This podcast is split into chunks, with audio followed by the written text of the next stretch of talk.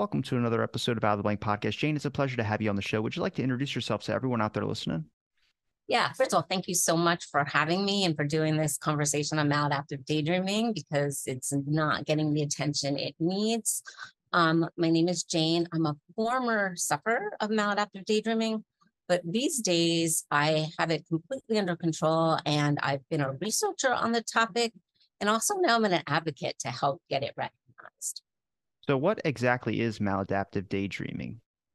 So, it is this ability. Some people are just born with this ability to create these wonderful imaginary worlds in their heads. It's very different from like typical daydreaming that everybody does because that's more fleeting. These can be like hours and hours of intense daydreams with like fictional characters and plots. Um, it can go on for years, uh, you name it, right? It, it runs the gamut. Uh, that in itself, though, is not disordered, right? That's a type of daydreaming behavior that I think a lot of artists, a lot of creative people do. It becomes maladaptive when it starts to interfere with your real life functioning, right? So there are some people that start to prefer these real life, not real life, opposite of real life, start to prepare, prefer these imaginary daydream worlds over their real life, right? And they start to find that they're spending more and more time of it, and it, it, they start to feel like they're addicted to it. So there's an addictive aspect, but it's a lot, uh, probably has a lot to do with depression. I would think that once you exit out of one of these dream worlds or scenarios that you're in, you kind of go back to regular life. It's a little bit less exciting than what your daydream or whatever you were experiencing is. That's kind of how it is for me. Like if I exit out of a scenario that I have, I go into the weird world and like, dang, I can't just jump off my roof and fly off into outer space or anything. There's none of that. I just thought it was like, oh, I'm going to be a good director if I wanted to ever make a movie or something like that. So there's the creative aspect to it, but I could see where it could interfere with real life. Yeah, absolutely. If if it starts to like get in the way of you succeeding things in real life, it certainly can turn maladaptive. The depression part is interesting because I've heard that from a lot of people. So, you know, I haven't experienced it personally in maybe two decades, but I am talking to people all over the world with maladaptive daydreaming. And that is definitely, I've heard a lot. Like these daydreams we can control in our head, right? We have we have total control. Like that's not what we have in real life, right? So when you come out of it, you could absolutely be depressed. But it's not necessarily that the depression has to go along with the daydreaming. What, what we found is it coexists with all sorts of, of mental health conditions. So it could be depression, but it could be OCD, it could be social anxiety. People on the spectrum are more likely to do it, uh, people with PTSD. So we found that a whole host of mental health conditions might uh, lead to maladaptive daydreaming. Where do you see where do you see the most prevalence, like amongst uh, certain disorders? I would say. You know, it's so it's not fully recognized yet, right? So we're just starting to to get the research in now, right? There's one researcher in Israel, an Israeli professor who's really like famous for coining the term maladaptive daydreaming. And he was in the beginning, he was the only one doing research, and I had the privilege of doing some research with him. Um, but now he's got a whole there's a whole team of researchers from around the world. Working. I think I know who you're talking about. I'm supposed to be speaking with him, I think, next week. Yeah, Dr. Eli Somer. Yeah, yeah. Does that sound right? Yeah. So he came up with the term maladaptive daydreaming and really like was the first researcher to take it seriously. So the research is just really in its infancy. Um, and so I don't think we know yet which disorders have it more. We just know that we've seen it in all of them. He might have more recent research that that can, you know, maybe answer that more specifically. All I can say is anecdotally, I've seen it with OCD, I've seen it with depression, uh, huge numbers of people on the spectrum. Um, so, and then PT, um, PTSD trauma. I think a lot of people thought initially that it was a reaction to trauma, right? But we've since learned that yes, trauma, childhood trauma can lead to maladaptive daydreaming, but plenty of people have maladaptive daydreaming who don't have that childhood trauma. Is the PTSD, I don't know how much research is on there, but is that a lot of like what could have happened or maybe something like that, like a scenario? Like I'd have to rethink that it was uh, flashbacks of traumatic stuff from the past. But if you're creating the scenario again, does the scenario play on in a different way? Does it just repeat the same event, like a memory that won't go away? That means certainly some of that, but I also, and when I'm talking like childhood trauma, if you're talking extreme childhood trauma, this this need to just escape into a different fantasy world in ever whatever form that works for you um, makes a lot of sense. And I think Dr. Somer's very, very first paper, which over a decade, I, I don't know, maybe even like 15 years ago now, he had six people in a his trauma practice because that was his specialty. Um, and they had all had all engaged in these elaborate fantasies to the point like really extreme. Like I don't think any of them had jobs or friends or relationships. They just really retreated from real life um, into these daydream worlds. And that kind of made sense, right? If you were if you were in extreme childhood trauma, like this need to escape from real life and go go into fantasy makes a lot of sense. But what I knew because my experience, I didn't have those childhood traumas, um, is that more people like you didn't have to have childhood traumas, right? Childhood traumas could lead to that, but all sorts of other things could lead to that as well. Is it like a muscle? Like, can you train it to where, like, I mean, I think if you're doing it from when you're a kid, and I've done it, I mean, you ask any teacher while I was staring out the window most of the time when I should have been paying attention, um, it's daydreaming, but it gets stronger. And what I would have to think is eventually it's hard to sort out reality a little bit. Like, not saying it's like this kind of delusional thing, but it's hard to take back when you're some it's when it's so intense. Sometimes you can have like a dream that's really intense it's kind of the same thing but you're awake and then snapping right back into something. And it's about finding like what you said the time and place like there's right times to do something like daydreaming and then there's times when it impedes on your life like driving a car exactly oh my god i used to be terrified like driving a car that i would like go into a daydream world but i was such a bad driver and i was so nervous that i was too nervous to daydream so it was okay and if you take the bus you miss your stop Oh, yes, that has definitely happened to me before, right? You get into these fantasy worlds. About whether it's a muscle, like, I mean, I don't know, but I certainly think the more you do it, it starts like, I think of it, you know, not very scientific, but like our brains are like computers and you can get stuck in a pattern or in a role. Like, you know, I mean, if I look back to my childhood, I didn't have that kind of trauma, but I definitely had some learning disabilities some difficulties making friends. I was I was lonely. So I get why I needed to do it as a young child. But what I found is that I was doing better and better in my real life and it didn't go away. And I think that's just because the, the pathways in your brain, like as you're doing it, the more and more you do it, I think anything, the more you do, sometimes the harder it is to stop.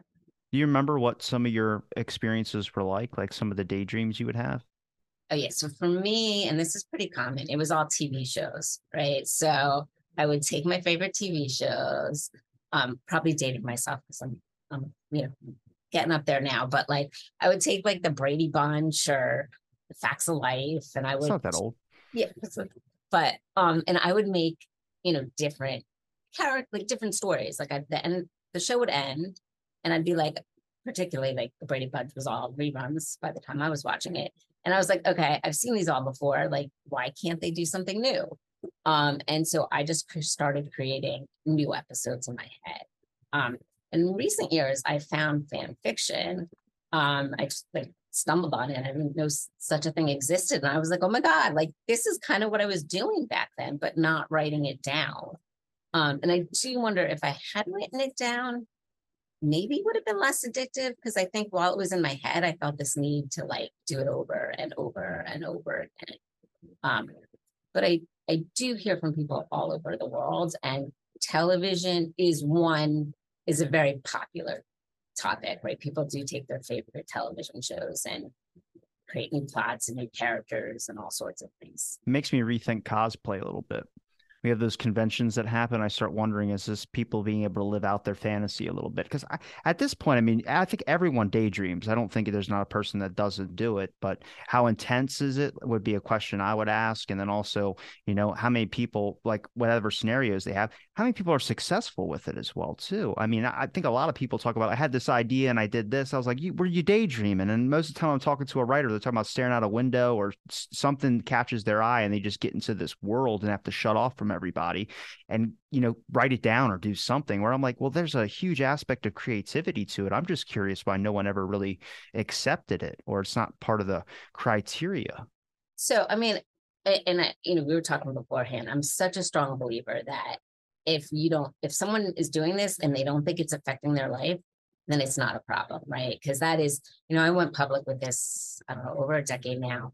And uh, in an article I did in the Atlantic, and I started hearing from people like all over the world. One hand, people who were really relieved because they knew they had this problem their whole lives, and it was just they thought they were the only one. Then I heard from people who are like, "Oh my God, I did this my whole life. I didn't know it was a problem, and now I think it's a, you know, do I have a psychological disorder?" And I'm like, absolutely not. I think you know, it's, I mean, my niece um, lived with me for a while. She daydreamed more than I did, but she's an artist. So, in no way, she did not believe that it hindered her life in any way. Right. So, if you can find a way to channel it, then it's not maladaptive. Um, but like anything, like it's a spectrum, right? Like if you look at alcohol, most of us like can have a few drinks and that's great. But some people like just go off the deep end and it really can ruin their lives. And that's what I see about after daydreaming. Um, also, another point you made about everybody daydreams, that is so true. But I think like the science, the definitions of daydream have has created some confusion. So um, so I'll explain a little bit about that.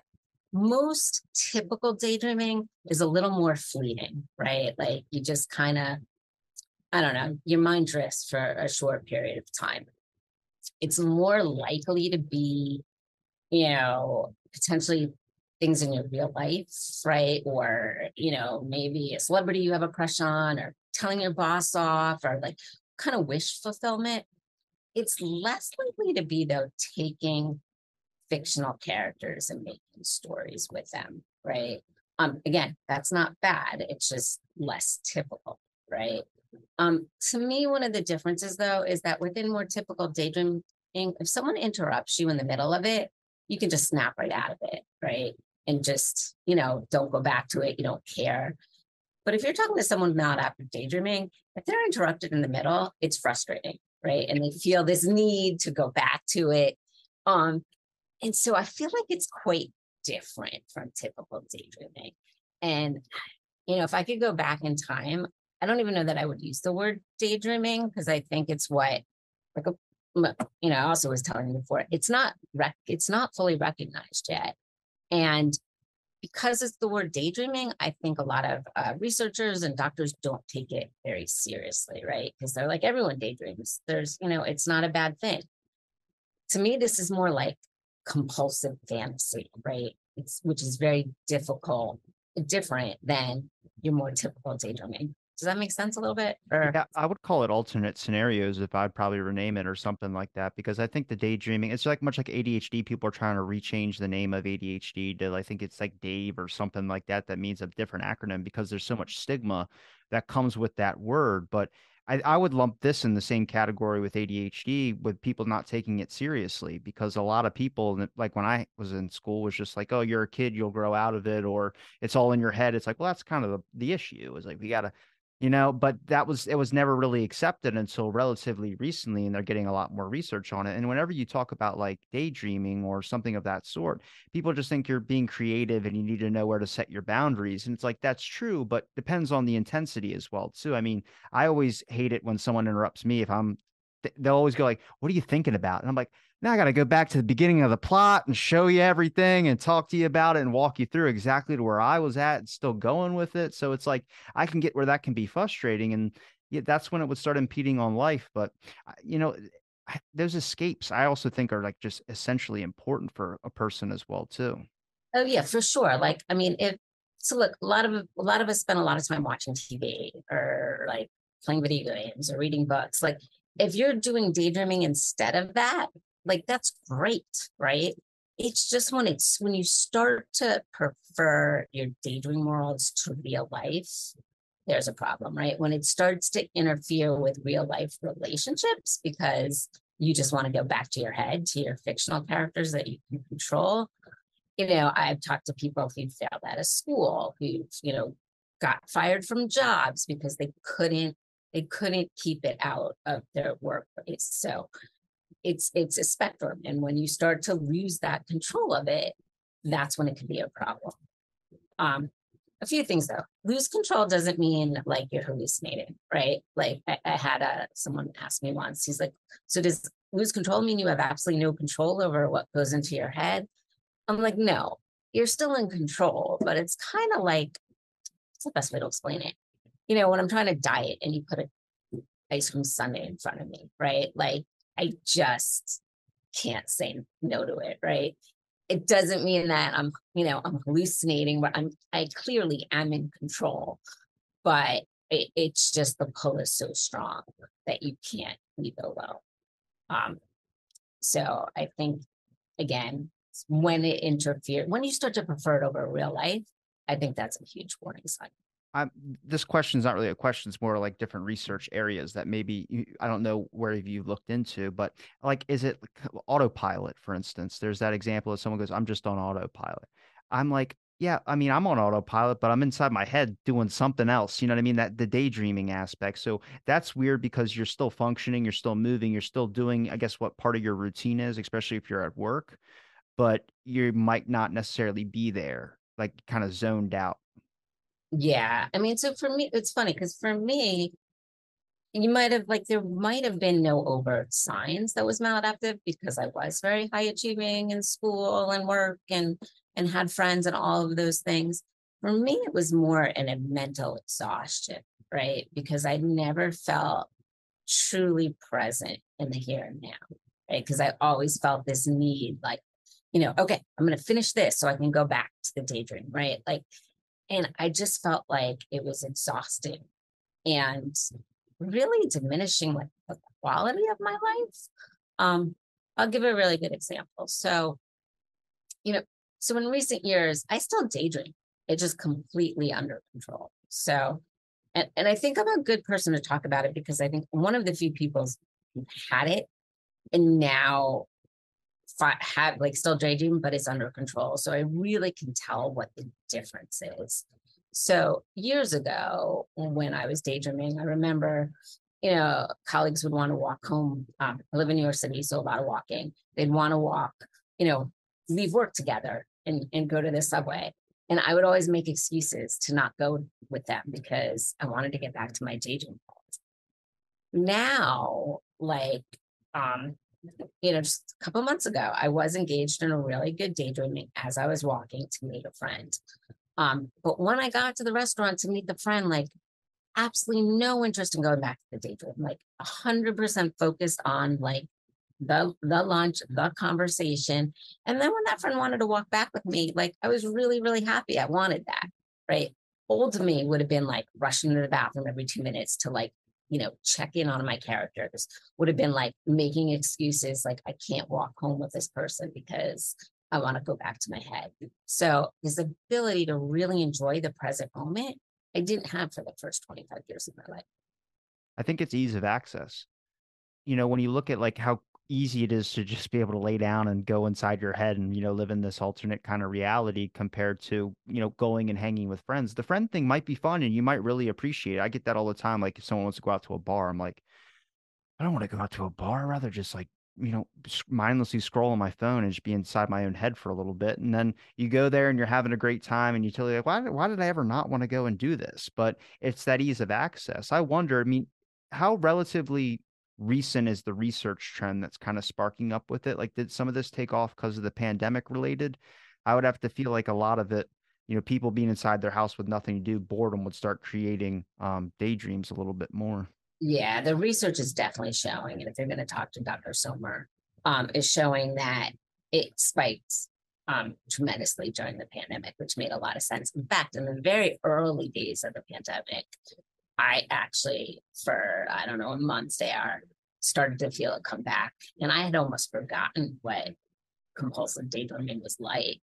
And I was like, I, I was like, okay, I remember this now. Like to the point where I like couldn't even watch a TV show because watching a TV show like would give me ideas for my fantasy world or reading a book would give me ideas for the fantasy world and I was like, oh yeah, this is what I used to have. Um, I got lucky. For me, it was only you know in the very very beginning of the pandemic, um, but for sure it is absolutely spiked during the pandemic.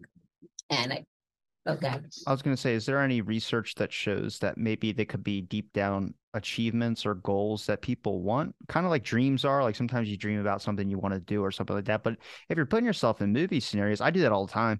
Um, and sometimes TV shows and sometimes music stuff for some reason.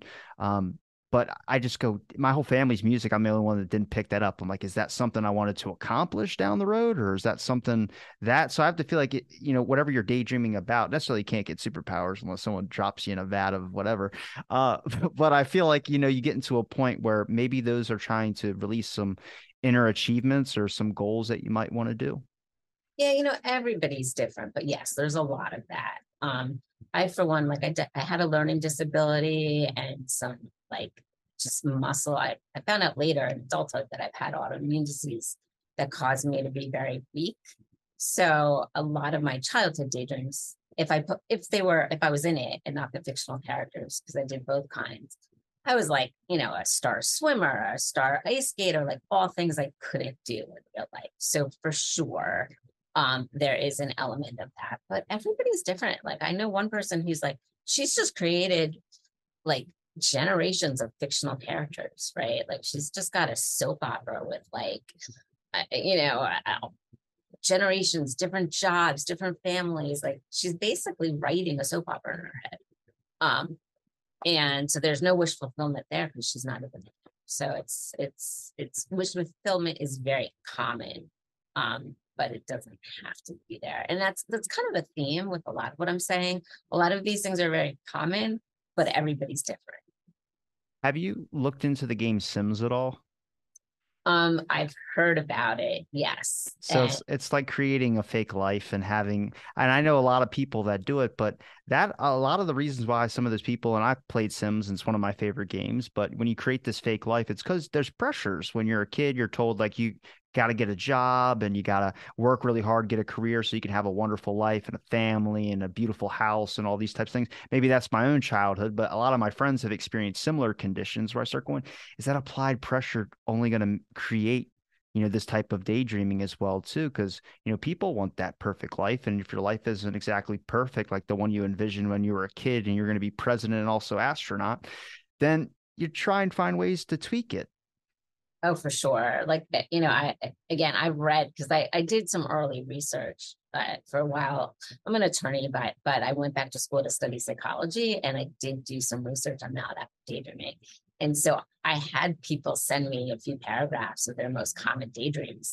And one was, you know, I remember very vividly, he was like, you know, oh, I'm a, you know, I'm a famous surgeon and I make X amount of money, or I'm like a pilot and I make X, and like the details of the dollar. He's dreaming up 401ks. yeah, like I was like, the detail of it was really um fascinating. But again, everybody's daydreams are different. Whereas like my friend who's just got a fictional like universe in her head, she's not in it at all. Like I, I think it, it meets different needs for different people.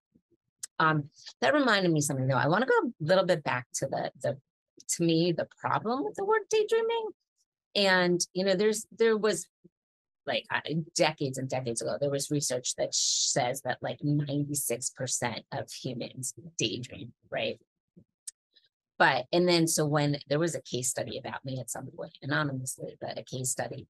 Um, and some of the feedback that that we heard was that everyone daydreams, right? So like in, in I think it was it was 95% of people daydream it, and then like a huge percentage of thought for everybody is daydreaming. So this particular researcher said there's like no such thing as too much. We all we all daydream all day long. The problem though is the definition, right? They in that that science word, they use daydreaming and mind wandering to kind of mean the same thing, which is basically any off task thought, right? So that means like you're in the middle of class and you start thinking about like what I want to eat for dinner, right? Or you start thinking about your to do list or like, you know, so most of us, our, our entire lives, are, you know, our mind is drifting to those things. Um, and that's why no one really like could take too much daydreaming that seriously this is different, right? And that, back to that name, like this is more like that fantasy, the alternate universe you mentioned. So it's a very different thing. Um, and I, I will remember this to this day. So again, dating myself. I grew up before the internet, right? Um, no one had heard of maladaptive daydreaming. It was no such thing. I spent I spent so much time reading psych books trying to find like anything at all um like me, and there was no such thing.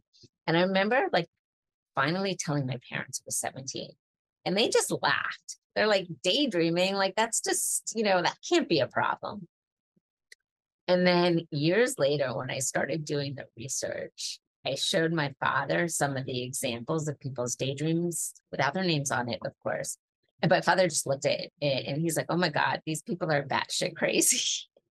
And I was like, wait, this is what I did. You was, there was nothing wrong with me. And he said, okay, but I didn't know you did this. Like I would have driven you right to the mental hospital. Not that it is batshit crazy. I, that it is not. Like I said, it could be absolutely totally fine. But my point is that I think when you just say the word daydreaming, nobody takes it too seriously, right? I, I think with future technology, if there's implemented to some of this research, you can make a virtual reality simulation that can make it as intense as what probably people are experiencing. I think that's what people need. If they don't necessarily have the serious intensity of it, and if we figure out what the intensity is, mine are pretty intense. Like I could tell you, it's kind of like it, when you know someone wakes up from a dream and it's like like a nightmare type deal. That's how some of my daydreams are. They don't go bad. It's just the intensity is very there. So I feel like people need to experience that a little bit. But is there any research on memory with that? I feel like a lot of people's daydreams, at least mine, sometimes I take a memory and I start kind of, you know, trying to, you know, just live in it a little bit. And I that can be bad, um, only because you can mess with it and it can start to alter what that memory was. So when you try and recall it again, you know, if I'm talking to someone, I'm like, there's this, this, this. And my buddy's like, we never met Michael Jordan. I was like, hold on a minute. We were at the basketball game and Michael Jordan walked right by us. He goes, nah, man, we've never, no, it's never happened. It's never happened. I'm like, oh God.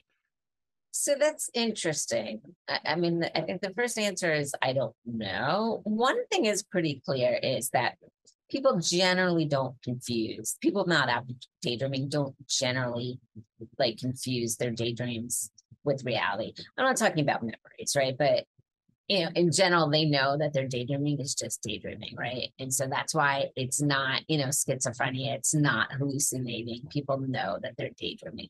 But memory is a different, you know, I mean, a, a different, I think, issue in that. And I haven't seen the research. Dr. Somer might might know if there's some, but I can see that that you know you're not fully paying attention to your real life, right? So that means you might less likely to remember because you weren't fully present and paying attention, right? So, um, so while it's not necessarily confusing daydreaming with reality, I think your your memories of reality um are lacking, right? So you can therefore fill it in with daydreaming. I don't know if that made any sense, but it, it did. Uh, you know, like I mean, the way memory works is that you know the more present you are, the more likely you're going to remember something. So if you're like if you're only half paying attention, um, your memory of it is not going to be so great. And then you might fill in some details. Is there an area in particular for you that you would like to see more research in when it comes to maybe a specific, it could be a disorder or it could be just maybe any, even an age range, be able to test out, you know, if are children experiencing this, you know, does it start early or is it something that just happens through someone's life? Could they be an adult and just randomly get it? I mean, well, first of all, answer that. Most of the time, it does happen young. I have not. I don't think I've met too many people who had it. Didn't didn't do something similar in childhood and young adulthood, and then all of a sudden develops it in in, in an older age. Um, not saying it's not possible. That's just not what I've seen. Um, to start with, I just want it recognized, right? I want it in the DSM. I don't know if your listeners know what that is, but the, the book with all the psychological diagnoses it's not in that, right? So until it's in it, I don't even think that that you know enough people are taking it seriously. So let's start there. Um, and then I'd like to see treatment for the people who really want it, the people who think it's hindering their lives. There's really not, you know, because it's not a known entity, there's not a lot of studies about what works. And I get, I just get emails from people all over the world being like, this is ruining my life. Like I can't focus in school. I I have no friends because I, I, you know, my friends have all, you know, got rid of me because I don't go out with them. I prefer to stay home. Um, and they want to stop and they just can't. So I, I would like to see some research on um on treatment. And I also hear from parents, parents around the world who um who see their children and you know we didn't discuss this but a lot there are a large percentage of people maladaptive daydreaming use some sort of movement I know you mentioned that you know it's when you work out. Um for some reason movement helps it. So sometimes and i did this as a child like kids are like spinning in circles and flapping their hands and the parents don't like how that looks um and they're therefore um wanting to stop the child. And I'm always like, wait a second. The fact that they're doing it how it looks does not necessarily mean it's a problem, right? It's a problem if, if again, all the things I said, they're not focusing on school, they're not making friends. Um, but I do hear from parents all over the world being like, why is my child spinning in circles and and what can I do to stop it? Is when it comes to treatment options like what are some ideas? Like are we talking about focus therapy or someone can be able to like i know people talk about vision board and all that. I don't necessarily do a vision board but i know being able to task out your goals or things that you're supposed to do through your daily routine might be able to help you focus in um, on lists but that you know mind wandering is i've heard that before as well too it was an area i wanted to look into because i saw some similarities on some things. Um, but it's that wording as well. I mean, that raising awareness on that in the first place, you have to change the name daydreaming because I, I even feel bad using it, but I don't, you know, it's there's just a stigma behind it. Yeah, I mean, it's just, I mean, almost in some ways, not a stigma, right? It's so innocuous. And so I feel bad for the people who really it's completely um harm their lives and can't get anyone to take them seriously because daydreaming is such an innocuous innocuous thing. I mean, the name is here to stay. That's fine, but it just makes it harder for people to understand. So I, I actually, if someone is seeking mental health care, I always recommend that they don't walk in and say, "Hey, I am maladaptive daydreaming," because you know it's not taught in any like psychological, and you know it's not taught to psychiatrists, it's not talked to mental health professionals because it's not in the DSM. Yeah, but my doctor Googles things sometimes when I'm in the room sitting with them. So I feel like they could just look it up. That's smart, right? I actually wish more doctors would do it because uh, Google has more information on maladaptive daydreaming than a psychological, like a class in psychology. Um, but my recommendation is to go in and tell the person, like, you know, I have these imaginary daydream modes. I know they're not real, right? You don't want them to go to the other extreme and think you're psychotic. I know they're not real, um, but they're taking up more and more and more of my time. Um, and it, I'm starting to prefer it to real life, and I'm starting to see that it's impacting my real life. And I think you're that way you could get a mental health professional to take you more seriously than if you just walk in and say, "Hey, I'm not daydreaming." Um, because if you do that, I mean, I've heard people told me they've gone in to see therapists or doctors, and the doctors are like, there's no such thing. And they'll be like, but I heard about it on a podcast or whatever. And they're like, don't believe everything you read, you know, on the internet. So I think you people really need to explain it. But that was not your question. The question was about treatment, I think. was it? Yeah, treatment options. You know, so again, since it's the research is in its infancy, we don't exactly know. I think Dr. Somer has shown some research that certain types of like cognitive behavior therapy can help. Um, anecdotally, you know, anything that helps you stay present in the here and now. So, like meditation, um, all those things can help. Um, some people, medication has helped. For me, uh, I ended up taking, you know, medication that's, you know, an SSRI, but that was um, typically prescribed with OCD or other compulsive thought. And that, after like years and years and years and years of trying to stop this daydreaming, that's what worked for me, right? Other people, um, that medication didn't work, and and other medications did. There's there's no medication specifically to treat maladaptive daydreaming. Again, it's not a, a legit, it's not a known entity at the moment. But what we do find is it often is coexists with other mental health conditions. I think you mentioned depression. Um, if you treat those other mental health conditions, the daydreaming may reduce. So in my case, like treating, I have a huge family of OCD, treating the OCD helped reduce the daydreaming. Someone else, maybe treating the depression can reduce the daydreaming.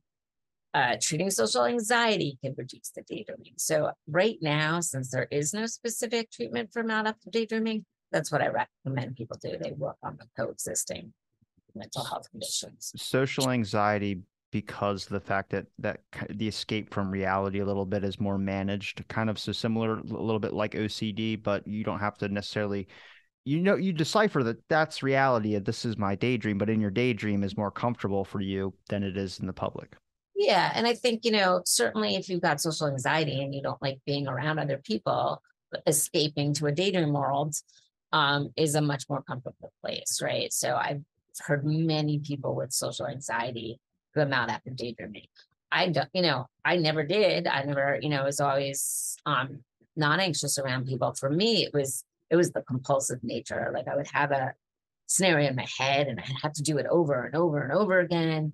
Um, to get it just right. And it started to like again be frustrating and exhausting. Um, so for everybody, it's different. But whatever, what you know, again, whatever comorbid mental health some issues someone has, working on those can help the data.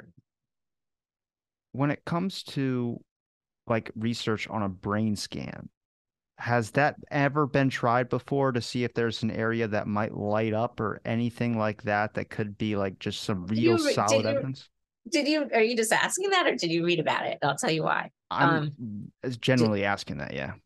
Because oh, the, the reason why I'm asking that is because I believe I am the only person on the planet who's had my brain waves read while daydreaming. Um, I, I could be wrong, but as far as I know, I'm the only person in the planet. So I, you know, I did this case study years and years and years ago, um, anonymously, right? So my, you know, I, I had my, I begged my psychiatrist to write, yeah. I mean, so I'll give you a little bit of history of like how I ended up getting my brainwaves read.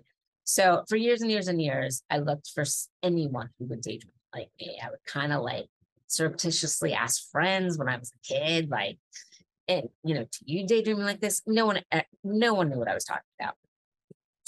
Finally, you know, around my 20s, I get on the OCD medication because my doctor was like, I've never heard of this, but you know, you have a family history of OCD, let's try it. And lo and behold, these daydream worlds went away in about six weeks. Still could daydreaming, but not compulsive. Right. So then I kind of forgot about the daydreaming. I, I have all these other like physical health issues that I became like, you know, obsessed about figuring out, forgot about the daydreaming. But then one day a friend called me who used to babysit me when I was little. Um, and she remembered me spinning in circles and being like, you know, I didn't know what the hell you were doing as a child. She's like, but my daughter is doing that too. Um, and I was like, oh my God, I never heard of another daydreamer. So I went to the internet and all of a sudden I found um, this was before any social media. I found though um, it was on a site about Indian parenting. Um, there was an article about kids who like daydream too much. The article itself was completely not on point. It was like, you know, kind of a kid doing mind wandering, just not paying attention. But the comments were hundreds and hundreds of people being like, oh my God, I spent hours pacing in circles. Um, I feel like, you know, I like these worlds better my life. I love these dating worlds, but I feel like I'm addicted to them. So I took that, like I printed that out and took it to my psychiatrist and was like, you have to write me up a case study because um all these hundred people don't know about like the medication I'm taking, like they need to know. So he wrote me up as a case study. Back then I was, it was pretty early in my legal career and mental health was not as destigmatized. So I um, did not have my name on the paper.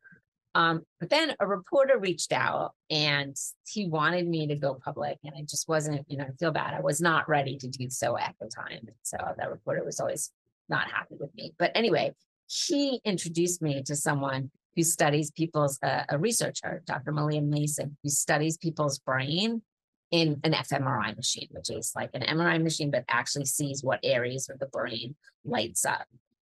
Um, so I did that. They put me into this like MRI, like very like, you know, looked like an MRI where you know you can't move that much. And there were periods where they told me to daydream, and then there were periods to tell me not to daydream.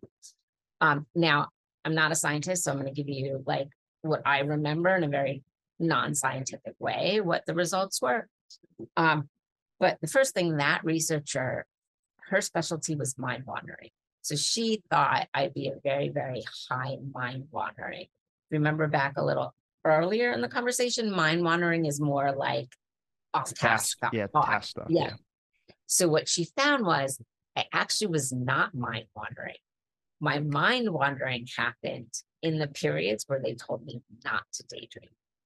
When I was daydreaming, it was more looked like purposeful, constructed thought with imagery, very different from mind wandering. And then the way she described it to me was the reward center of the brain, like the area of the brain that like would light up if you were showing like a drug addict picture of their drugs or like a gambling addict, you know, a casino. That's the area that lit up when I was daydreaming. Um, but those are expensive. I do not believe that's ever been repeated. I don't know if she even published that data. Um, so it has not. I mean, I think I think you know we need that needs to be done, and we also need to we have to have it compared to like maybe anybody who enjoys a good daydreaming reward center would light up. I don't know, right? Like, so we need to look at like what someone who thinks they out after daydreaming versus someone who doesn't, what the difference there would be. I think people just need to know the severity of what it does. Like it's weird because in society, from what I've learned and from what I've talked to and kind of looked at, has been it's been focused on a condition or a disorder that doesn't just hurt oneself but harms others. And that's kind of been like at the top of the list. And then the stuff that's now getting recognized and the stuff that's slowly getting recognized is stuff that's more self-destructive. Um, i know addiction's up there but like adhd things that weren't necessarily considered before it's been a slow process because i mean when you talk about someone destroying their own life and you just go like, oh you need to go like someone to help you figure out your inner whatever and then they'll but this is like, I mean, if you have a disorder or if it's just this type form of daydreaming that's causing you to literally lose friends, maybe even lose jobs, um, lose any ambition to want to go explore anything. I mean, you can't have people in their 20s that are getting diagnosed with depression when really they're just like laying down and being in their little world. I mean, I, I just when it comes to raising awareness, what like what's I mean, has social media platforms have you noticed people having conversations about this a little bit more? Like TikTok, I never recommended until I came across ADHD stuff, and then I saw some stuff on maladaptive daydreaming. But I, I wonder if that's giving more education and taking out the little bit of the stigma of it. So what's interesting, you ask like such good questions because what's interesting is social media is way ahead of researchers. Like this is this is maladaptive daydreaming is a very good example of a community that found each other online, right? At a time where science and researchers said there's no such thing, right? And to this day, um, there is often more correct information on social media than there is if you go to a mental health professional and it's very it's frustrating because I I certainly can't you know as a as a responsible adult I can't say you know go get your mental health advice on TikTok right but the reality is is there might be more accurate information on TikTok than any you know doctor is going to know other than Dr. Somer and a handful of researchers so I was really upset um I don't know how long, maybe a year ago, the Wall Street Journal came out with an article um, saying, I think it was the Wall Street Journal, don't quote me on that, but they came out with an article saying that young girls were diagnosing themselves with rare disorders on TikTok and what an awful thing that was. Um, and it isn't a great thing, right? But if a parent was to do the responsible thing and take their child to a doctor after they said, Hey, I saw this on TikTok, I think I have it um, the doctor, and I've heard this from people, the doctors have said there's no such thing. Don't believe everything you, you know, you see on TikTok. But yet, like, you know, I've done some uh work on TikTok, like explaining the research Dr. Somer has, like right now, there's more information on TikTok. And I feel like that article should have been rewritten to saying young girls are getting blown off by doctors. So they feel like they have no choice but to turn to TikTok. No, I'm not a I'm not a big advocate for ADHD medications. Um, I just say like it's that's not everybody's choice. I get it works. I'm not I understand, but I entered that world with ADHD researchers and got immediately pushback from some of the older researchers because there is plenty of good evidence to support. I was like, yes, but I'm 25 and you're asking me to try it now. I just don't there's got to be a way I can hone this about myself if it's about me. And I think, you know, it's there's there's a resistance to a lot of stuff that like if it's on social media, like they always talk about ADHD and social media has been like the worst thing, people giving advice on there. I was like, yeah, well, of course you're going to have people with individual experiences and things of that sort, but it's not necessarily about it, but it's at least raising awareness about it and kind of educating it. I mean, if more of society that doesn't experience this starts coming across this in their algorithm feeds, then now you're getting awareness about the certain subject. You know, they might not experience it, but least they can educate. I mean, for me, a better thing would have been just educating others on what I'm experiencing. So I just don't look like I'm just trying to be annoying on purpose. You know, like it's those similar things. And you can see the same thing with this form of daydreaming is if people can understand, like, okay, there's what I do, and then there's what some other people do and I should be able to understand that more. And maybe when a person's kind of zoning out, there's a specific reason I can maybe find some similar ways to connect to help pull them back from it a little bit. Not take them away from their escape, but just tell them like, hey, we can do something that could be similar or fun as well too.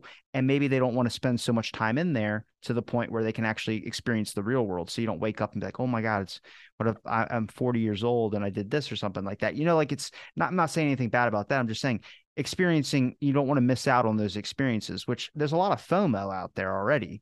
So i have to feel like it's even worse with people that you know tend to want to just live in their own realities. To them it's fun. It's fun for me. But at the same time i get moments where i'm like oh, if i would have did that or if i would have did this but instead i what i do? I spent my saturday sitting inside the house and just staring up at the popcorn ceiling that i have. You know the ceiling that has like the rivets in the top of it?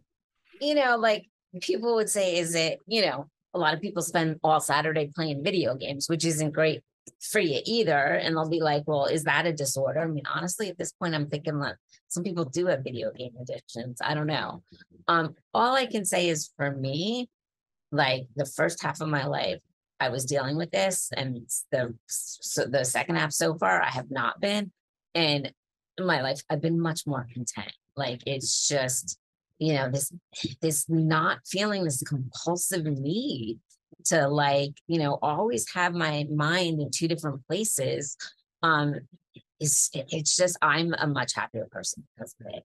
So for me it was you know i, I think it was important to get to get the help and to work on it. Um, in, but there are a lot of, oh, ahead. Yeah, I'll say it's interesting to me that there's that, that stigma though with the researchers because look at YouTube how many people don't have a dad that learned how to change their oil in their car from YouTube? And we don't even bother looking at that as like, oh, that's just YouTube. Don't trust that. So it's like if social media, I mean, if you were a kid when you were a kid and you would have saw something like social media that would have gave you a template or gave you some just basic things to find you to connect to somebody else that might be experiencing similar things or just be able to give you some guidance and tips that's helping out in their own life. As long as it's not anything like life threatening obviously but you know if it's something like hey when you wake up maybe or before you go to bed try some water or try something or something like that that could be so simple that could have helped you out in the long run as well too. Yeah i mean you know, now we're getting a little far from the maladaptive daydreaming, but I, I am finding like the world is like kind of just dividing between like social media is so, so important. But then science and researchers are like, no, that's terrible, right? It's not just been without maladaptive daydreaming. I've had some health issues in my life where, you know, I got better answers from support groups on the internet than I did with doctors. And I've tried to show the doctors these websites, and they're like, no, no, no, that's not science I'm like, it might not be science, but when thousands and thousands of people are saying that they're experiencing the same thing, that means something. And at least that should be something that science looks at. Um, but you know, there's there's this everything's about social media, and then you have these people like in science and academia who like, you know, that's garbage. Has there been research to show if there's a certain gender that might experience this form of daydreaming more than the other? You know, that's a good question for Dr. Somer. I would have initially said women more, but I've heard both, so I really don't. I don't know. Most of the comments I've come across that happen to deal with like this form of daydream, they've been mostly seem like women. So to to me, I was just like, I don't know. I, I haven't come I mean, across a lot of guy experiences. I, I definitely have heard more. I've heard both, but I've heard more women. But I I wonder if the women just talk about it more, right? Like, you know. So I'm not I'm not really sure. Um, because actually when it comes to like parents of kids, it's been a lot of there's been a lot of little boys. So maybe it's, you know, as as kids grow up, the boys don't want to talk about it as much. I don't know. And much. Have you like I mean future goals when it comes to besides raising awareness, but like a site dedicated to being able to have like a community forum or things of that sort to be able to share and exchange? Oh yeah, so this is exciting news. So Dr. Somer um, has and uh, uh, researchers and advocates um, around the world, and I am one of them, are forming a new nonprofit uh, regarding a, like a global nonprofit for maladaptive daydreaming. Um, the International Society for Maladaptive Daydreaming, and we should be launching soon. Um, and the whole goal there is to raise awareness, both among the public, but also among researchers to get people to to take it more seriously. So that is right now. There's tons of like, there's tons of chat rooms, there's tons of websites, but there's nothing that's from professionals that kind of tries to bridge that gap between researchers and, and and people who suffer from it. So we're really excited that should be happening in a we've been working on it for like a year, but it should be launching in a couple months. Do you find that a lot of people come out anonymously about it just because it's they don't want to put their name to something in case they get labeled a certain way? Yeah, I mean, I I mean, I certainly that's how I was uh, for a long time. I do feel like these days people are are you know realizing that everybody has something and it's just a lot. Mental health is just much is more discussed than it used to be. Um when i first came out in that atlantic piece lots of reporters wanted to talk to like other people maladaptive daydreaming and I, I it was almost impossible to find people to want to go publicly um now like there's lots of people doing it and i think that's just because you know we're living in an age where people are talking about mental health which is a really good thing. And for like things that you're doing you know like this podcast so thank you right? Any you know you're talking about the adhd you're talking about your daydreaming like that all of that helps. Um and i think it is getting less and less destigmatized you think with the younger generation of doctors that'll probably be hitting the fields a little bit more, you'll have more a little bit of that openness to these types of ideas as well too, and these types of I mean just open mindedness when it comes to coming across something that someone might have researched and be able to look into. I see that with a lot of the older ones I talk to, but some of the newer ones, like if I talk to someone who's my age or someone maybe a little bit older, um, they tend to like, like, oh yeah, well this is actually this. I'm like, that's funny. No one re- really that I've talked to about like neuropsychology or anything like that has ever mentioned that before, but they've always been a little bit older. Yeah, I think it's getting better. You know, I still think they drill and you know, I have a lot of friends and family who are doctors or you know, I think they still drill into your head about like science, science, science, and like to ignore kind of what they call anecdotal evidence. Um, but I am seeing for sure, like, I think, I don't know if we were talking earlier or recent, like just Googling, right? Like, you know, like doctors should feel comfortable Googling because there, there's not only at this point on maladaptive daydreaming, not only are there those chat rooms, there are at least now 50 real research articles. So if a doctor would just take the time to like Google it, they would see that there's real research, real empirical research. And just because it's not yet in the DSM doesn't mean it's not real. Um, and I am hopeful that we're getting a new generation of doctors that that are more willing to like to look things up I wonder if PubMed or someone will do would do a study. Do you have any backers or anybody that would fund, like from an organization or an institution, that would be able to put a lot of money behind an actual study to maybe get a more publicized paper out there? I know there's 50, but you know, uh, one that hits the real headlines of the whole scenario. I mean, I think Dr.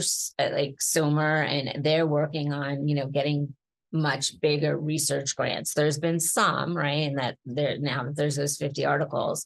Um, but there certainly has not been enough, right? And there's just not, you know, I get emails from people all the time asking for people who specialize it. I'm like, gotta go to Israel, or now I know someone in Brazil. Like, you know, there's no one in the United States. Why is that? Why is that? Um, I just think it's like, you know, look, Dr. Somer landed on something, and you got to give him so much credit because he was willing to, you know, use the internet sites when when people in the field were like, no, that's not science. Um, so he started it, and I think he started re- research like uh, reaching out to colleagues and got some more colleagues on board. But I just don't think there's been a, a, a researcher or doctor in the US who's who's taken that on. Hopefully, hopefully they will at some point. Well, Um, yeah, absolutely. Jayne, I appreciate the time you gave me to talk on my show about this, and hopefully, you know, this might educate some people on um, maladaptive daydreaming, at least to look it up. I mean, it doesn't hurt. I was Googling for a little while, like probably a couple of weeks ago, and I was really trying to figure out what this was and if I was experiencing it or not. Uh, but I appreciate the time you gave me and the work that you're doing as well, too. But is there a place where people can find your links? Yeah, I can actually send them to you. I do have a TikTok related to maladaptive daydreaming, and we have a newsletter actually that's pretty cool. That's it's written by people from the maladaptive daydreaming community for people, and it's got it's all about like how to thrive and live with maladaptive daydreaming. So I, I can share some links with that for you. Yeah, send me your TikTok because I'll follow it for sure. Um, and I'll and I'll link all your links in the description. Like I said, it's been a pleasure chatting with you, and thanks everybody for listening to this episode of Out of the Blank Podcast.